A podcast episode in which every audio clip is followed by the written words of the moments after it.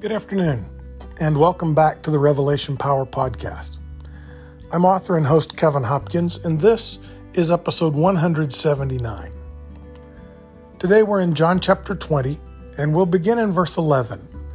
In the first 10 verses, Mary Magdalene came to the tomb, found it empty, went back and told the disciples.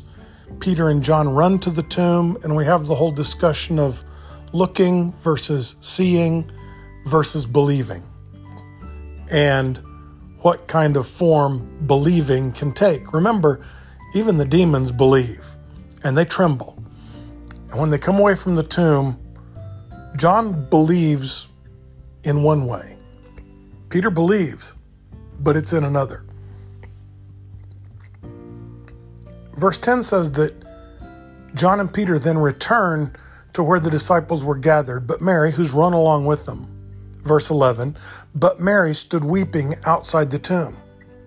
And as she wept, she stooped to look into the tomb. Here's another kind of look. It's it's that investigative look. But look what she sees. There she saw two angels dressed in white, sitting where the body of Jesus had laid, one at the head and one at the feet. They said to her, Dear woman, why are you weeping? She said to them, They have taken away my Lord, and I do not know where they've laid him. Having said this, she turned around and saw Jesus standing there, but she did not know that it was Jesus. Jesus said to her, Dear woman, why are you weeping? Who are you seeking? Supposing him to be the gardener, she said to him, Sir, if you've carried him away, tell me where you've laid him, and I will take him back. Jesus spoke to her and said, Mary. She turned. So apparently, while she was talking to him, she turned her face away from him in respect. It wouldn't be respectful for a woman by herself to speak to a man face to face, eye to eye. So she turns and sees him, and then she turns away and he asks her the questions. Then he says her name. Now she turns around and says to him in Aramaic, Rabboni, which means teacher. Jesus said to her, Don't touch me, for I have not yet ascended to the Father. But go to my brothers and say to them, I am ascending to my Father and your Father, to my God and your God. Mary Magdalene went and announced to the disciples, I have seen the Lord, and that he had said all these other things to her. It's worth noting that Mary got to the tomb first. It was empty. She came back and told the disciples. Peter and John have a little foot race between themselves to get there. Mary's right behind. They go in, she waits outside. They see the folded up wrappings that Jesus' body was wrapped in collapse right where they were. John believes by faith, Peter believes and is filled with fear. They go back to the disciples, and Mary stays outside the tomb. She hasn't seen what's in the tomb. She hasn't been affected by belief or fear she still believes someone has stolen the body of Jesus.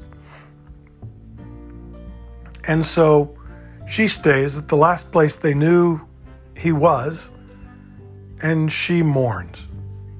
Her friend, her teacher, her brother is gone.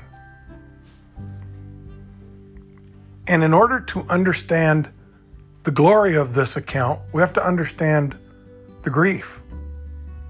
And I think that's true of most of our lives. In order to understand the glory of life, we have to be able to grasp the pain. Because without the pain, the glory wouldn't be as high and it wouldn't make as much sense. It's just the truth of living in this world. Without the pain, we wouldn't understand the glory or we wouldn't even see it as that big a deal. If all we lived in was spoiled glory all the time, the pain would seem like a horrible inconvenience, but the glory would seem like the normal way of life. But because we live in struggle and pain and turmoil and work and effort, the glorious moments stick out. Mary is in deep pain. She doesn't know what the boys have seen. They haven't told her. They've just turned around and run back the other way.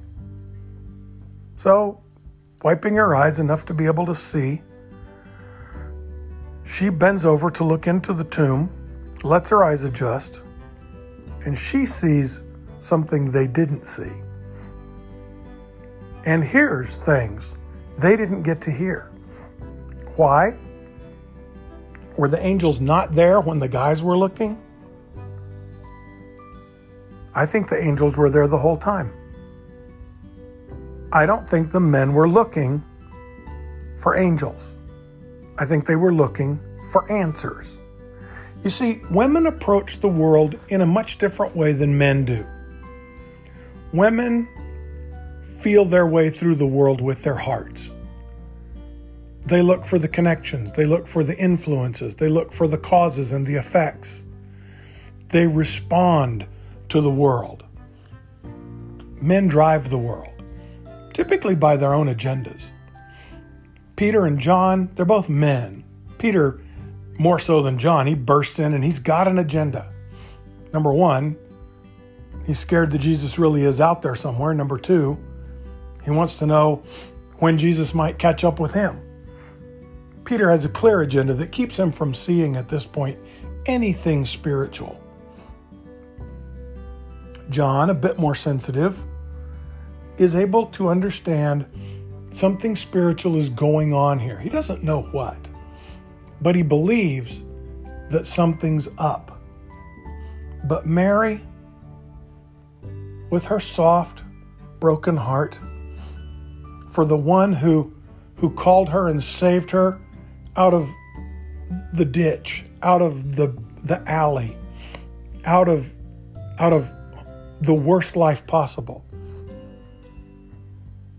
With her soft broken heart, she looks in and she sees two angels, one at the head and one at the foot of where his body had been.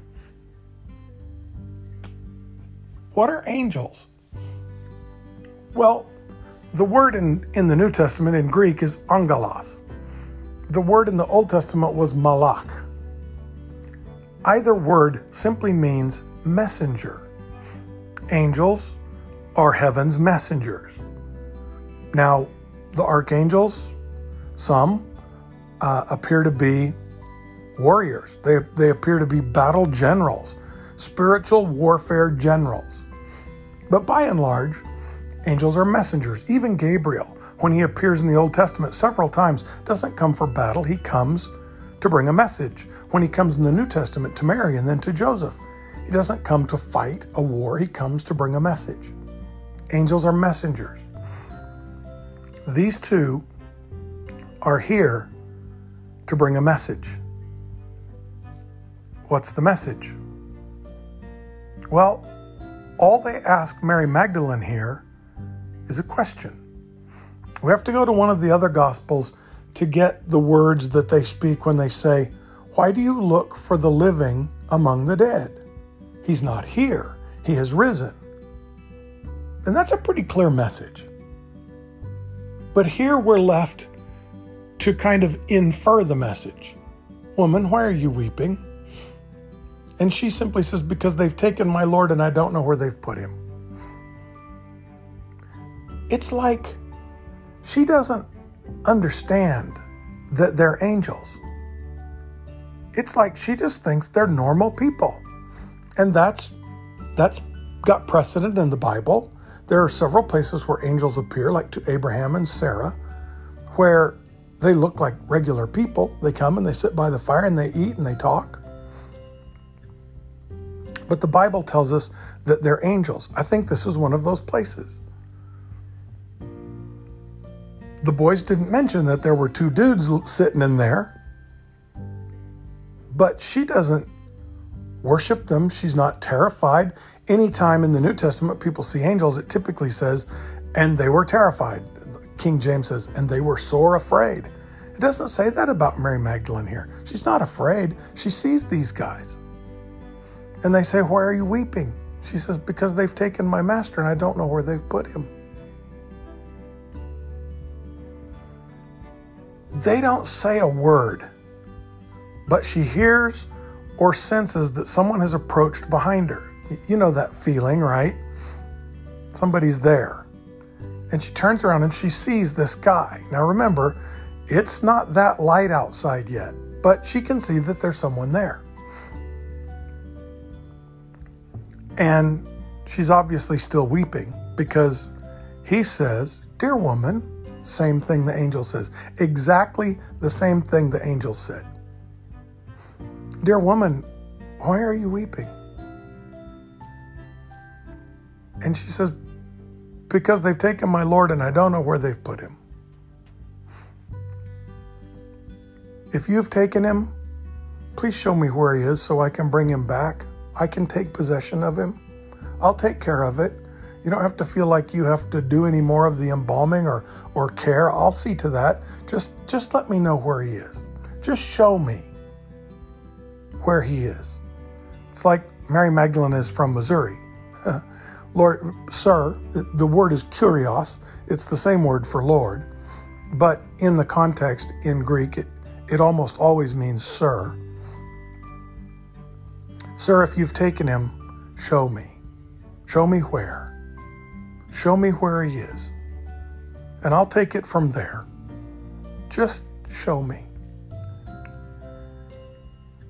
And Jesus, in that voice that she's heard a thousand times, probably with a little bit of a chuckle in his voice, says, Mary. And she recognizes him. She sees him. Remember our little wordplay about look and see and believe? Mary had looked into the tomb, that investigative, what's going on here look. She saw that there was someone behind her, but she didn't look with intensity at him. She turned away to not be talking to him face to face. And then he says her name, Mary. And she turns and her gaze locks on his eyes, and it is, it's the Lord. And she says, Rabboni, teacher. And she goes to grab him, and he says, Nope, nope, nope, don't cling to me, for I've not yet ascended to my Father. It's the first time he says this. It's not the only time. He tells the disciples the same thing. What does he mean? I mean, truthfully, haven't we always just thought that he ascended one time? We talk about Jesus' ascension, right? He gets on the top of the Mount of Olives and he gives them the Great Commission and he goes up into a cloud. But he's about to ascend the first time. Now, count with me. He died on the cross, he was buried in the tomb, and he rose. He's come back. This is the first return of Christ. Now, some faiths believe that in the two days in between, he went to hell and he either cleaned house, took all the righteous out of the grave, or he did that and ran a victory lap through hell and said, I win, you lose, and those of you who are here, you're staying here now. There's no resurrection for you. There's no hope for you. You are where you're going to spend eternity. And those who were faithful, I'm taking them out with me. Either way, all the way. That's pretty cool. It's why the Catholic version of the Creed says he descended to hell. On the third day, he rose from the dead. Because they believe Jesus went and declared his victory to the deepest, darkest place on earth. I've been having a discussion for the last few weeks, actually, with people who are circulating a meme on Facebook about God not being in hell. Well, that calls into question one of the basic orthodox tenets of the Christian faith that God is omniscient, He knows everything, that He is omnipotent, that he's all powerful, and that he is omnipresent, that he's everywhere at the same time. Is there any place that God is not? And so we've got this weird this weird construction that kind of comes from scripture that God can't look on sin, that God can't be where sin is. Well, if that was the case, he would never have been on this earth because it's been sin from the start. But we've got this weird idea that God can't be where sin is, so God's not in hell. I don't think that's true. Hell is a place where you are eternally separated from God. It doesn't say by what distance. And which is harder to bear? Separation by a jillion miles where you never see, you never hear, you never think about the other person? There's no chance you'll ever see them again? That's hard. But separation where they are on the other side of a glass, a window, and you can't touch them. You can't talk to them. The glass is too thick for sound to be heard through. All you can do is see them and touch the glass and wish that they could touch you, but they can't. That's a much more miserable separation to be that close and yet not be able to be together. I think that's hell. That, that those who are eternally separated from God sense Him, see Him. There's one in the New Testament that calls out to Him Lord, send somebody to minister, send somebody to witness to my family to tell them what's in store. And God says, Nope, wouldn't matter. Even if one of the prophets came back, they wouldn't listen. That person is in the flame and yet can talk to God and apparently hear God. He just can't reach God. The chance to reach God is over. I think that's worse. Anyway, Jesus says, I've not yet ascended.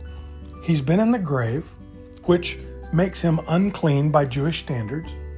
He has to be consecrated.